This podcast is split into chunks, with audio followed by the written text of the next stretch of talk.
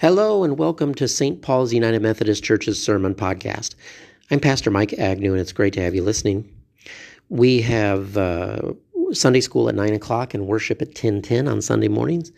You can also go to our website at cherokeemethodist.com where you can find newsletters, the most recent bulletin, learn about events that are happening in the life of the church, and you can link to our YouTube channel where you can watch live or recorded services. Now, today we are continuing on with our series of sermons. In fact, we are finishing our series of sermons looking at the basics of the faith in the United Methodist Church. And as we've seen, we've seen that many of these are things that we hold in common, even if some of us are not United Methodist. These come from the articles of religion included in our Book of Discipline. The Book of Discipline is a book that basically tells us how we run things as a church. So today's topic is sanctification. And I'm going to start by reading the article of, of faith called Sanctification. Sanctification is that renewal of our fallen nature by the Holy Ghost, received through faith in Jesus Christ, whose blood of atonement cleanseth from all sin, whereby we are not only delivered from the guilt of sin, but are washed from its pollution saved from its power, and are enabled through grace to love God with all our hearts and to walk in His holy commandments blameless. Wow, that's a high order. But basically, I think of sanctification as being like spiritual growth or discipleship. It's becoming more and more like Christ as we seek to follow Jesus in our lives. A few weeks ago, in my sermon called The Way of Salvation, I said that sanctification comes after we're saved, after we're forgiven. And it's a partnership with God and us in our own strivings. We partner with God's sanctifying grace. You see, if we give our lives to Christ and we really commit our lives to Christ, the idea of sanctification is that that commitment should have follow through if there's a lack of your of change in your life if if following christ doesn't impact what you do or don't do then in what way are you actually following christ? Saying yes to christ necessarily implies saying no to something else. If anything it means saying no to ourselves. John wesley the founder of methodism was quite aware of this that's why when he led people to christ he didn't just leave them to the, find their own church and go to the next community. He organized them into communities and small groups for accountability and continued growth. And it was effective. You see, when we commit our lives to Christ, we are, in a way, like newborn babies. We know little, but we have a lot of enthusiasm. We're cute, but we're expected to grow, right? There are all kinds of parenting books with assessments about what all uh, parents' babies should be doing at different months and years of their life. Uh, we use these as benchmarks along the way to help us to see how our children are doing. And in a way, the Christ like life is the same way. We're not only expected to grow, but there is a goal we are working for, and there are benchmarks along the way. And the good news is, as I said, we're not alone in our efforts to follow through with our commitment. The Holy Spirit works with us as well. But growing up in the Christian faith is a gradual process that we call sanctification. But for, remember, it's gradual, it doesn't happen right away. Usually it takes a lifetime. Uh, through the work of the Spirit, though, sanctification is the gradual transformation of our moral disposition so that we love good and resist evil. And the ultimate goal of sanctification? the removal of willful sin from our lives. The goal of sanctification, excuse me, the goal of sanctification is what John Wesley called perfection, defined as loving God with all our heart, mind, soul, and strength, wherein all our thoughts, words, and actions are governed by pure love. Wow, that's a, as I said, that's a tall order. The doctrine of perfection is not usually talked about today because it causes confusion, for one thing. Because we think of perfection as meaning uh, we never make mistakes, we never make errors. But that's not what John Wesley was talking about here. For him, perfection was a state of being in which you are continually yielding to the Holy Spirit's influence in your life. And if you're doing this, the consequence is that you will not sin, at least not willfully. Now, for many of us, the idea that we could not willfully sin is a new one.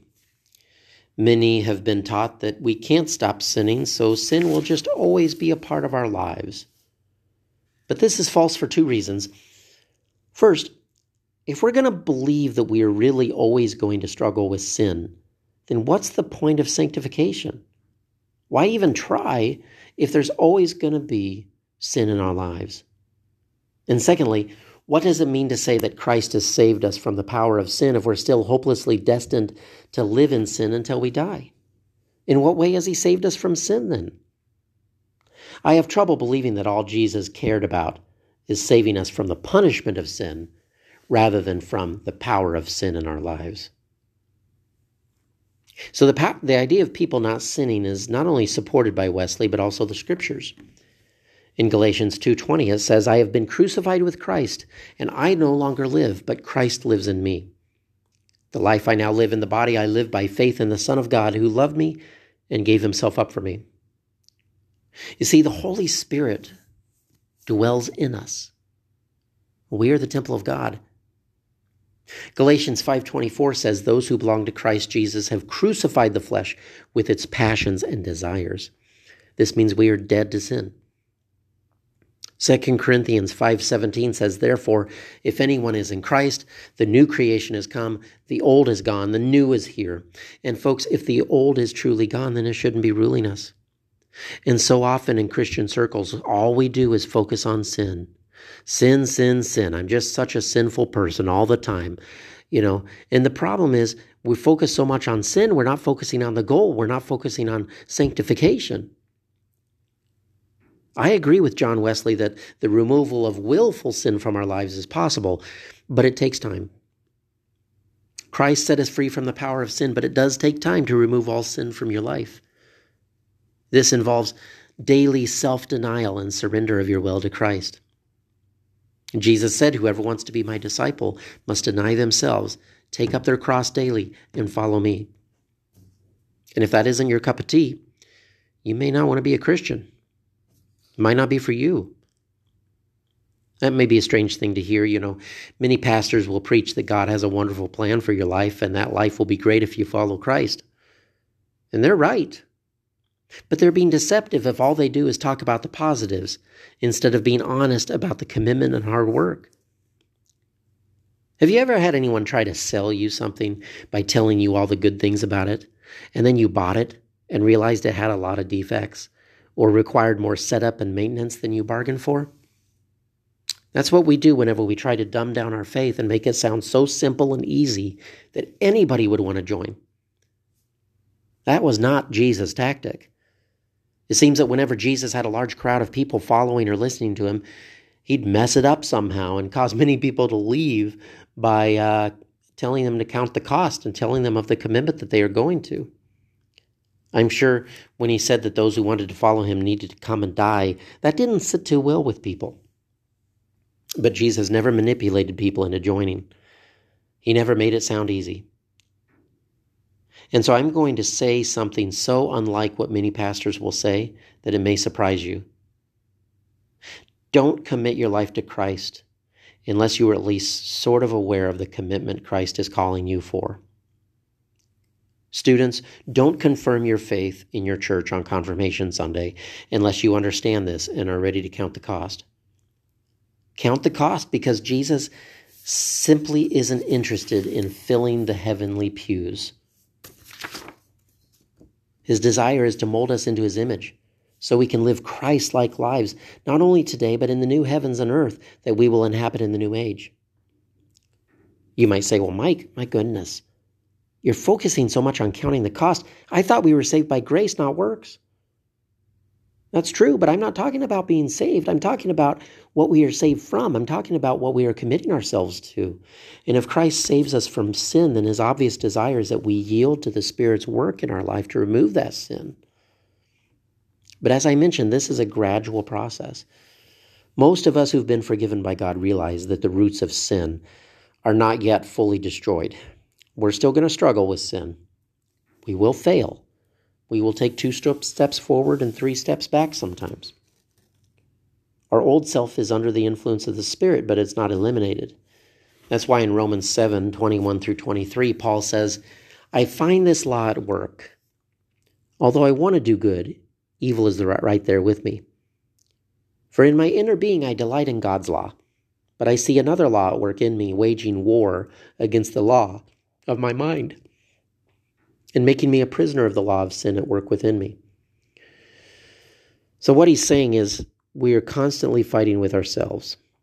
The sinful nature in us wants to do what is wrong, but there's also the new self that desires holiness. And though the old self isn't completely annihilated, the new self is being called to live as if the old self was in fact dead.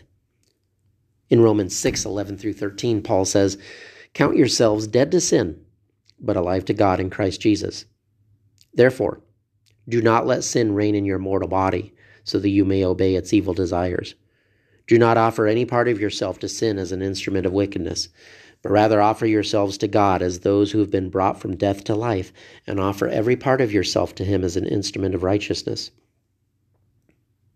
So Paul must think it's possible, otherwise, why teach it? Sanctification is a gradual process. True, there are stories of people who were miraculously cured of their addictions or their desire for sin, but that's the exception, not the norm. Usually, the Spirit works gradually in our lives to reveal our sin to us so that we may gradually overcome them. And this is a reminder that every journey, no matter how long, begins with a step. God doesn't expect us to always succeed, and certainly not right away, any more than we should expect that of our children. Right? We don't expect our children to succeed at everything right away the first time, but we do expect and hope that our children will gradually learn how to live life successfully and how to do the right thing so that eventually they don't have to make many mistakes. And that's what God wants for us as well. So, the question I have for you is Are you striving for perfection? Again, I'm not talking about what we normally think of as perfection, but one with a perfective faith. You know, as I said, even after you reach the stage of perfection, you can still make errors. You can still fall into sin. You can fall out of perfection. But, you know, perfection is when more often than not you have conquered willful sin because you are denying yourself and yielding to the Spirit at all times. You're focused on loving God with your heart, mind, soul, and strength, and your thoughts, actions, and motives are directed by a godly love. Are you perfect in the way we think of perfection today? No but you can work towards perfection as John Wesley defined it living a Christ like life. This is what it means to grow up in our faith. Many of us will never reach perfection in our lifetime. In fact, if somebody says they've reached it, they probably haven't. But I don't think it matters so much whether we make it or not, as much as are we striving for it. When I was ordained in the United Methodist Church, one of the questions the bishop asked us was Are you going on to perfection? And do you expect to be made perfect in this lifetime? What a question. That's one of the questions John Wesley would ask those he ordained. But how do you answer that? I mean, do I really think I'm going to reach perfection in this lifetime? How do you even answer that in the affirmative without sounding really boastful?